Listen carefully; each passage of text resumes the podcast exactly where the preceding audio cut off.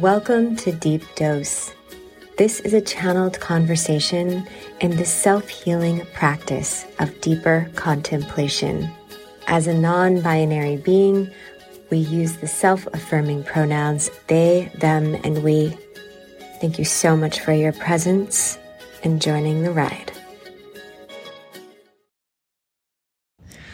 On the regular, we are seeking modalities and different wisdoms and teachings around healing from narcissistic abuse. And today there is a lot of folks in this conversation as we're becoming more aware of what this abuse is and what a narcissistic disorder is. And especially the wisdom coming from folks who have been in relationships where such abuse occurred, and now there's a healing process.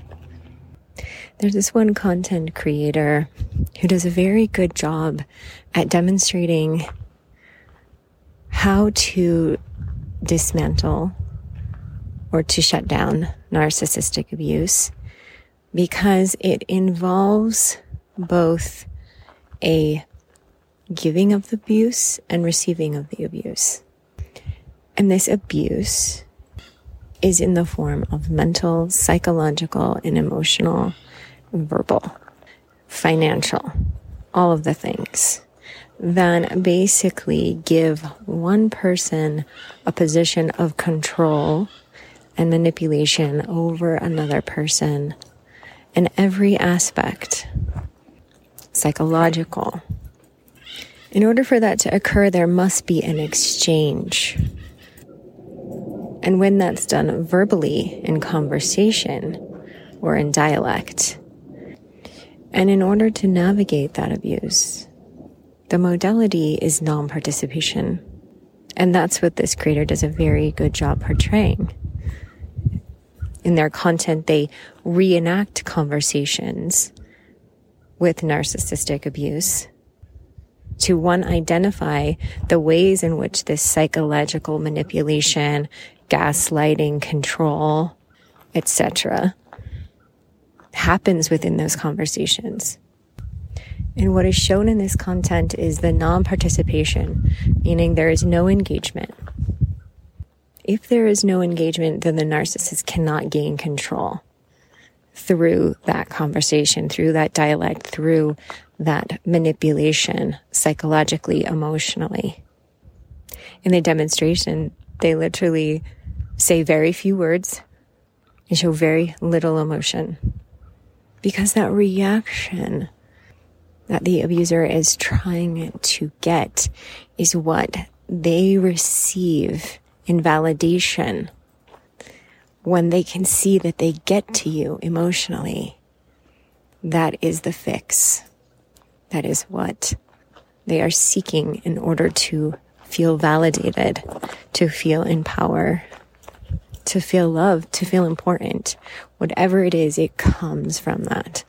It comes from a constant display of their importance and how to use you in order to demonstrate that. Their importance, their control, which is why love bombing is a part of the mechanism. It's how the abuser can seem so charming at times, so charming or so kind to others, to have the appearance of that person. But behind closed doors and behind closed conversations, it's a very different story. And in our own healing journey, we have devoted to this method and demonstration the non participation, the seeing of the pattern. There are many folks out there who are sharing their stories about the same journey when it comes to an ex or comes to a parent, comes to a boss or coworker. And there was a deeper contemplation dropping in and self exploration it felt like a reminder, like deep within, to stay devoted to that to not enter into the pattern again, but to withdraw self from that relationship as it is clear that it is not valued, it is not seen. And a vision came forward that actually, on a certain level, felt very healing in this exact moment that it came in was to let this person be a ghost, a ghost of the past, a teacher, but one that is no longer relevant.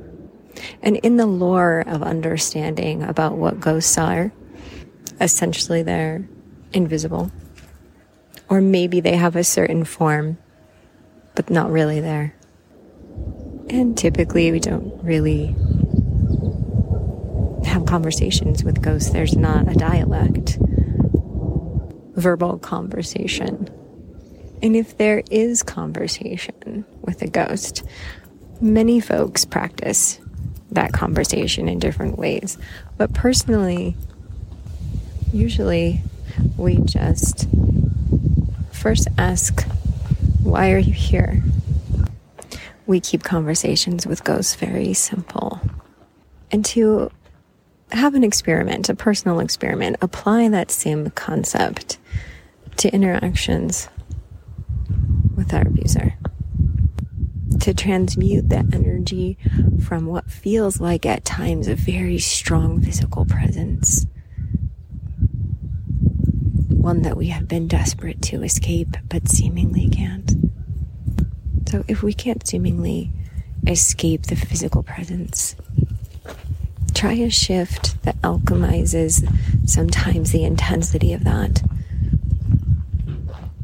shift into relating to this person more as a ghost. Just see this person as a ghost.